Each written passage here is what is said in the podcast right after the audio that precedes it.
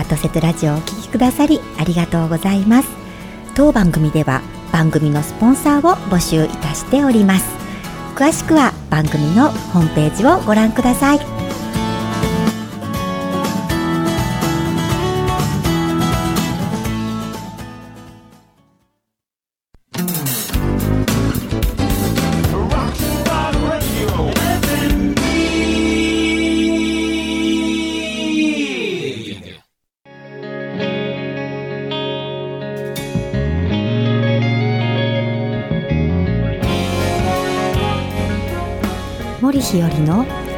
ワトセトラジオ。お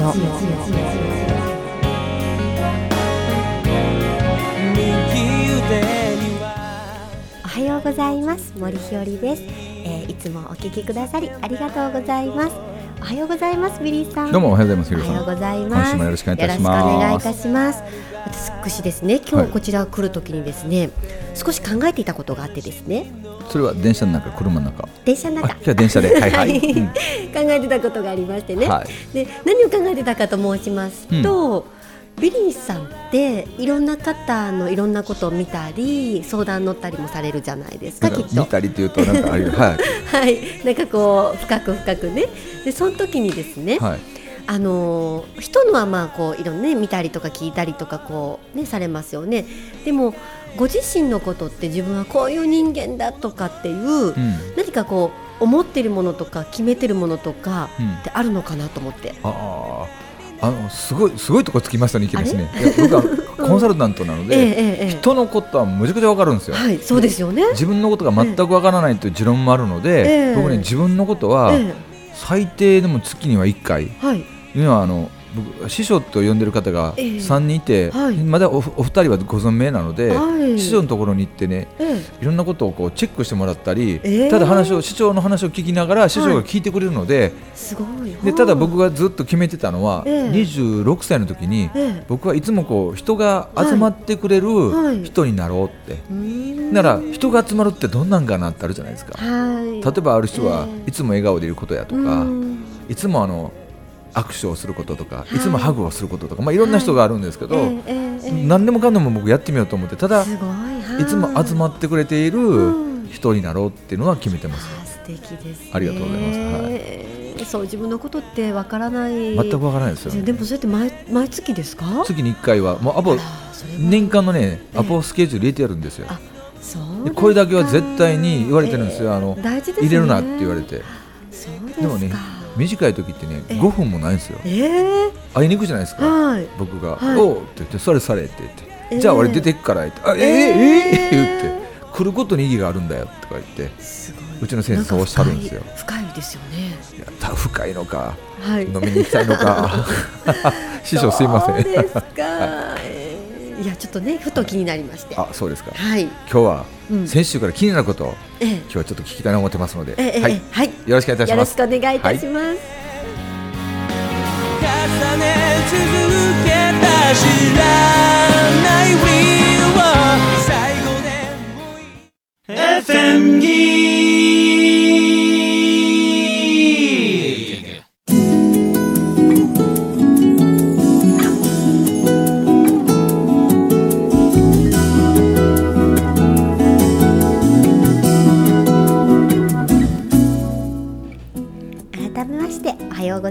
はい、おはようございます。おはようございます。はい、今気になることとおっしゃっていらっしゃいます、先週からの宿題です。えー、宿題？いや、はい、あの、えー、どう見ても、うん、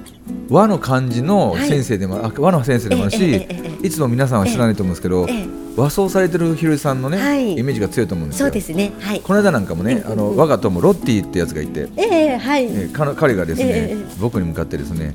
あ、ウィリーさんいいなと、うん、ひよりさんの、うん、あの和風和装えその和装、うん、知ってる？俺知ってるよと、はい、スカート姿も見たことあるしと、一番最初来た時なんて、えええあの短パン履いてたんだよとかね。いろんなこと言ってたら、名店になってですね、日和さんって服着るんや。服は着てるでいやいや洋服はとかって言ってました。よ、っていうぐらいあの和のイメージじゃないですか、はい、いやもう本当に面白いぐらいですね。洋装で出かけると、はい、森日和と気づいていただけないことが結構あってですね、はい、普通に喋っていてもう20秒後ぐらいにですねあ日和さんかとか言われてですね。あそんなに違うんだなと思います。その日和さんがねなんとなんと、うん、なんとなんと、ままあ、お茶は多分習ってたりやってたりされてると思うんですけど、はいはいはい、お紅茶の勉強したと。そうなんです先月おっしゃいませんでした私ですねビリーさん、あの実はですねこのあの例えば霊法とか、和の世界をですねまっすぐ歩んできたわけではないんですよ。まっすぐ歩いてじゃ まっすぐそこにたどり着いたわけではないということですね。たどり着いたわけじゃないですね。はい、よくよくねいろんな方にお聞きあの聞いていただくのはですね、うん、あのそういう家系といいますか、はい、その作法のお家に生まれたんですかみたいなことを聞かれることが結構あるんです僕ね、はい、ひろちゃんが、はい、忘れもしません。あんちゃんと一緒に前のスタジオに来た時、はいはい、あの時に、僕絶対にその、例えばえー、森森家第何代目当主、はい、森日和様とかいう、そんな感じの世界と思ってたんで、違うんですか、そうなんです。いやもう本当これねあの学生の頃の友達がこのラジオ聞いててくださったらですねかなり笑ってるだろうなと思うんですけれども もう全くそんなもうそんなお上品のおの字もない生活ですよ。あそうなの？普通普通と言いますかもう本当普通ですね。普通と言いますか普通よりもちょっとわわんぱく。5つ普通言ったけど結局まあ普通な 普通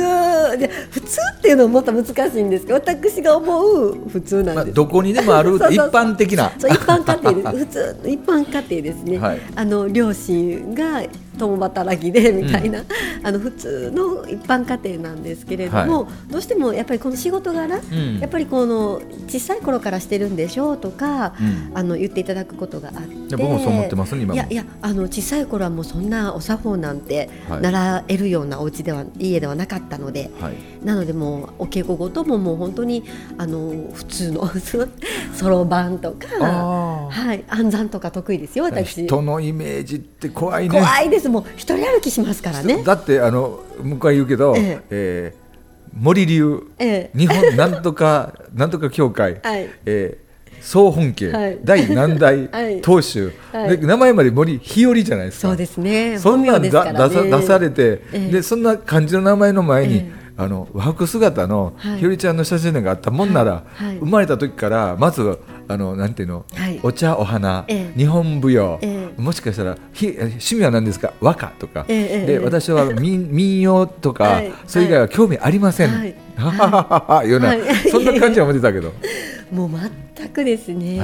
あのいつも必要な時に必要なご縁っていただいたりしますよね。うんはい、でその時もやっぱりタイミングでもう本当に絶妙なタイミングであのさマナーの勉強を始めた時にご縁でお世話になっている女性から、うん、あの女性の経営者の方からですね、うん、ひよりちゃんマナーを勉強するなら和のお作法よって言ってくださったたった一言から和の道に入っていったんです。はい。でその前に、うん、あのまあえー、就職する時に最初の就職から秘書だったっていうこともあって、うん、マナーの必要性があってマナーの勉強を始めていてその時は普通の様式のいわゆる一般的なマナーを勉強しているんですね、うん、でもそれも一般的ではなかったんですね。一般的ではなかったと言いますのは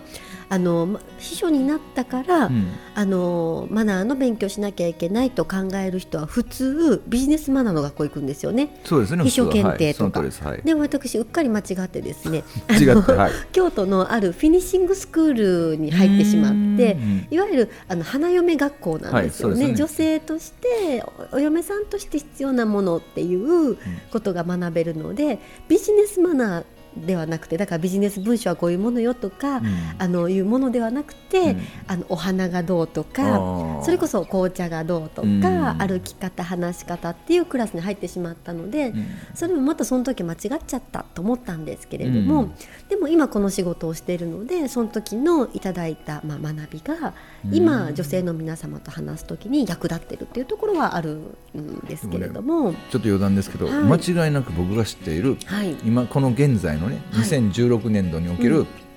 女性講師陣を,、のを対象にじゃえを目的にあの花嫁にしたい、お嫁さんにしたい講師、ナンバーワンは多分森日和ってなると思うよ。本当ですか？だってイメージ的に理想的なお嫁さん像じゃないですか。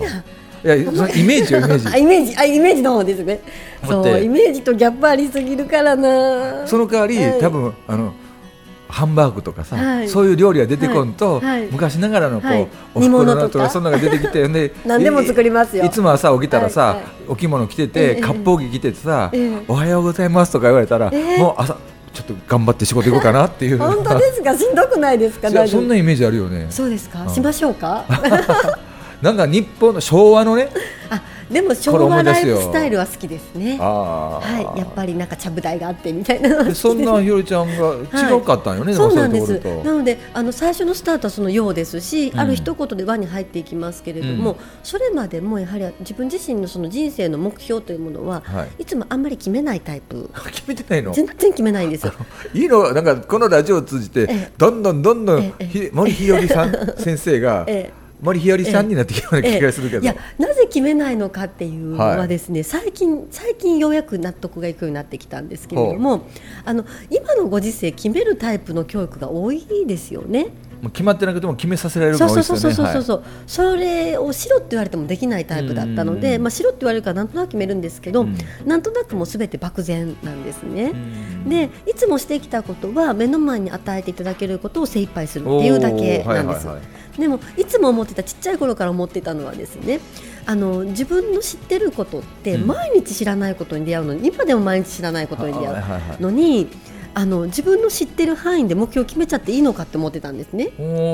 なので自分はケーキ屋さんを知っているから、うん、ケーキ屋さん素敵だなって思うから毎日ケーキ食べれるななんて思うからケーキ屋さんになりたいと思うんですけど、うん、美容師さんっていうね職業を知ってるから美容師さんになりたいと思うとか、うん、新聞記者とかいろいろあると思うんですけれども。はい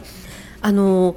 知ってるから決められるんですよね、でも知らない世界の方が多いのに、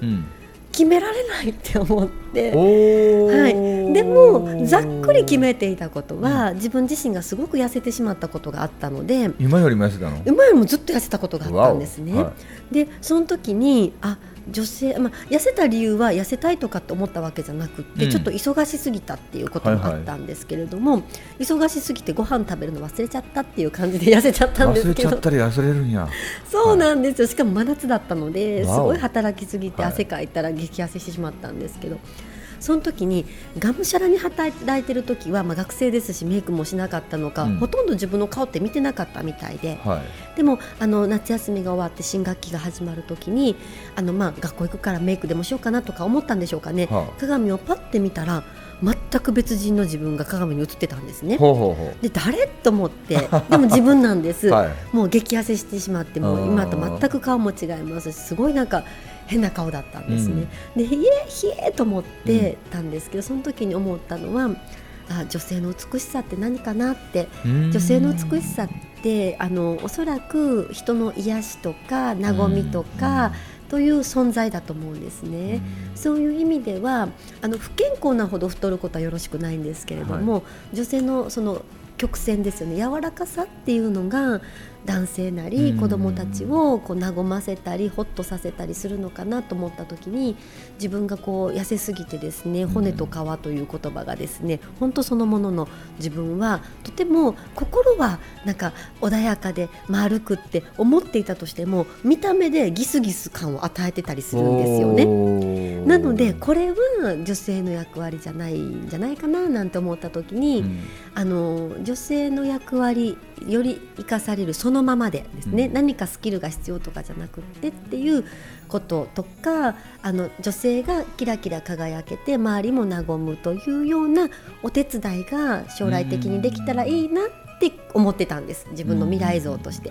なのでそのためにこの仕事という具体的なものはなかったんですけれどもあのそういうお手伝いができたらいいなって女性がキラキラ輝けるあのお手伝いができたらいいなと思っていたので。今この道に来てるんですけれども、はいはいはい、ここに至るまでにそのできたらいいなが漠然すぎて、うん、これっていうのじゃなかったのでじゃあどれなんだろうっていうことにうろうろした10年間ぐらいがあるんですね。でその10年の間に、うん、例えば女性として、うん、あのまあ、男性なり会社の、ね、上司なりが帰ってきた時に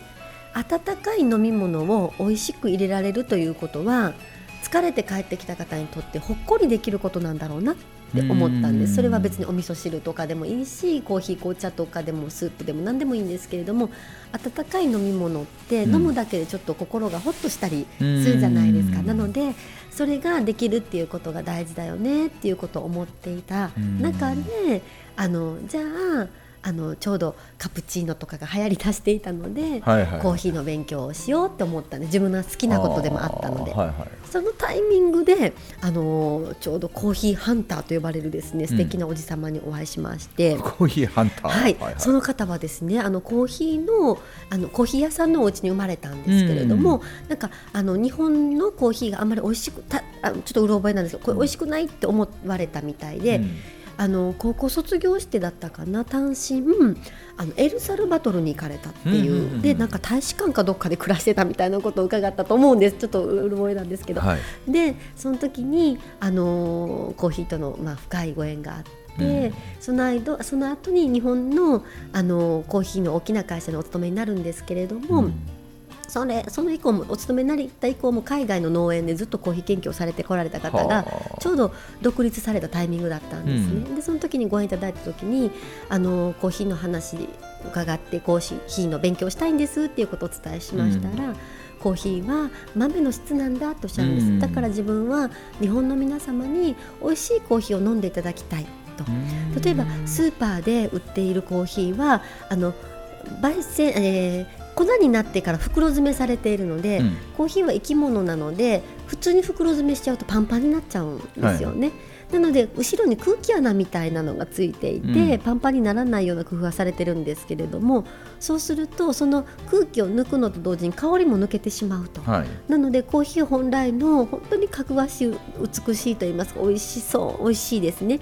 香りが抜けてしまうのでそれじゃダメなんだということで、香りもぎゅっと閉じ込めてそしてあの豆の品質も大抵船船便で来るのでその間に劣化してしまうと。なのであの航空便で持ってくるとか、うん、で航空便持ってくるところ時もあのコーヒー豆を生産しているところから日本というのは直接航空便が入れなかったりするところが多いみたいなので、はいはい、一旦イギリスだったかなどっかに飛ばした後、うん、日本に入れるってすると航空便で飛んでくるので豆が劣化しないとか、うん、いろいろ工夫されて豆の質なんだっていうことをおっしゃったんです。はいはいはい確かに今はアレンジコーヒーがいろいろありますので美味しい飲み方いろいろあると思うんですけどコーヒーの例えばブラックとかそのものっていうことであればあの入れ方よりも豆の質なんだっていうことをおっしゃっていらっしゃったんです。はい、だったらあまりあの勉強すると言っても質なんだなと思った時にじゃあ紅茶は？はいはい、なりますね、紅茶はって、そして紅茶の体験講座に行ったら本当に入れ方次第だったんです日本茶もそうですけれどもお茶は入れ方次第で全く味が変わるってなった時に、うん、あじゃあこれは紅茶の方の勉強だなと思って、うん、紅茶の勉強を始めたんです。うんなのでその頃は霊法をしあ霊法してましたねしてましたけれどもまだまだなんかこう確信自分自身がこうやって生きていくんだっていうところには至ってなかった段階だったとまだまだ模索で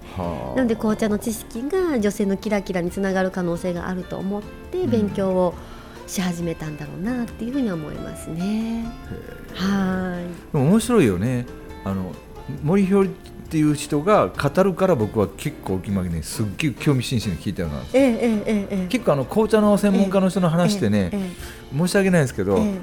硬い。ああそうかもですね。そうね僕はそういうのってね、まあ、えー、もうしのごの言わんと飲ませてよとか、えー、と思ってたんですけど、はい、ひゅうちゃんの場合ってアプローチがさもともと僕は先入観かもしれませんけど、えー、和の方にあるのでそうですね、というなると、あの日本人って結構あの比較対象しながら理解するのが好きじゃないですか、はい、でじゃあお茶と比べたらどうなのとか、はいその証拠にあの昔の日本人ってあの大英帝国を真似しようと思ってね、えー、大日本帝国って言ったみたいに、えー、そうなんですね。そうそういう意味で結構あの、はい、武士道があったら騎士道があるみたいな感じで、えー、結構なんか、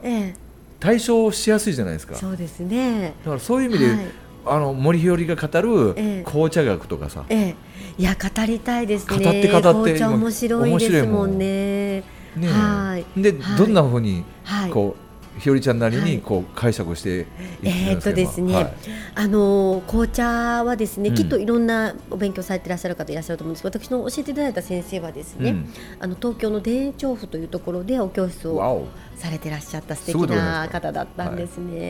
い、であのそのあの仕入れに来ますね。インドとかスリランカとか行かれる、はい、そのロット数もそんな大きく買ってこられるような大きな、まあ、立派な会社様ですけど 大き大きくはないんですよね。なのでもう一個一個こだわりを持って輸入されてこられるんです。でその時に今やっぱりあの普段買う紅茶っていうのはあの Early Morning とかなんとかクイーンなんとかとかってこう名前がついていて、はいはい、いつ飲んでも同じ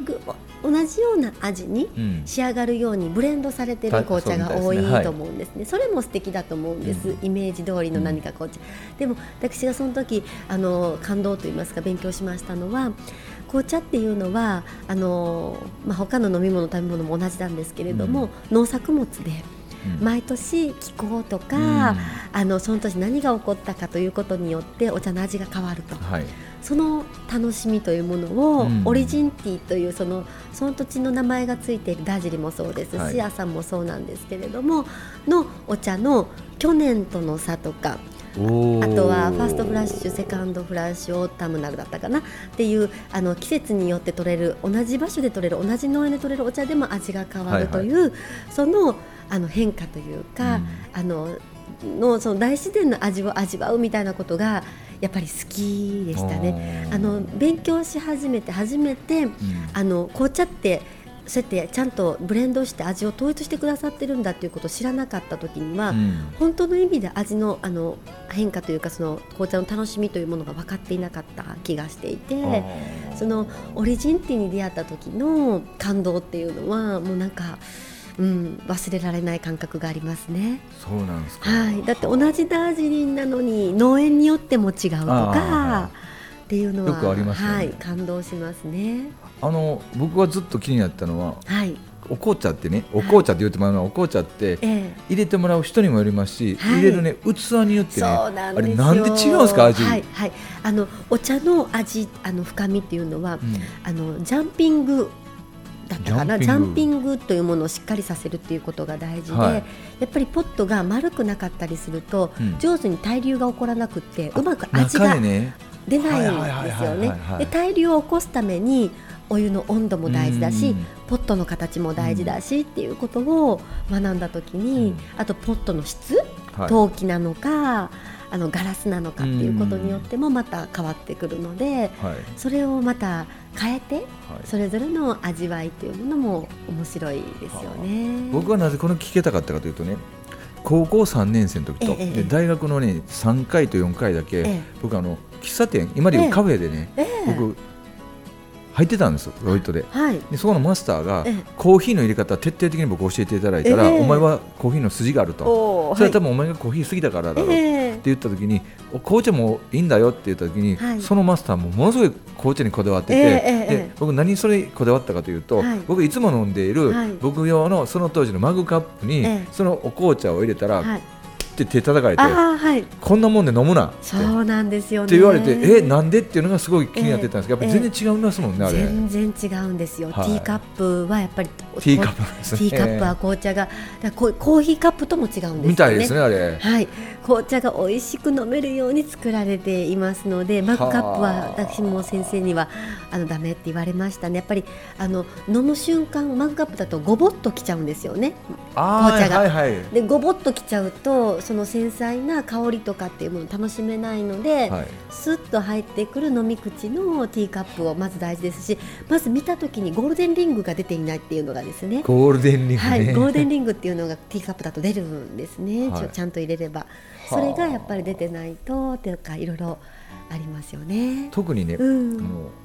僕マグカップとかああいうの好きなんですけど、はい、コーヒー飲む時ってあの、うん、飲み口が太いじゃないですか。はい、で、はい、ごくごくと。ねおあの、日本茶もね、はい、あのおじさんぐらいになると、でっかいこう、はい、ゆるみあるじゃないですか、はい、あれで飲むとそうなんですけど、お紅茶ってこう薄いじゃないですか。そうなんですよねあれも口触りとか飲み心地というものが追求されて噛んだらパキッと入れそうな感じなりそうですよね、でもそのティーカップで飲むその一瞬の時間というものの尊さっていうのと、ね、マグカップではやっぱりちょっと違うのかなっていうふうに思いますね。橋本マスターごめんね。ちょっと名指しですけどマスターがね、はい、すごく言われたのが紅茶は絶対にどんなに忙しくても飲む時は、はい、あの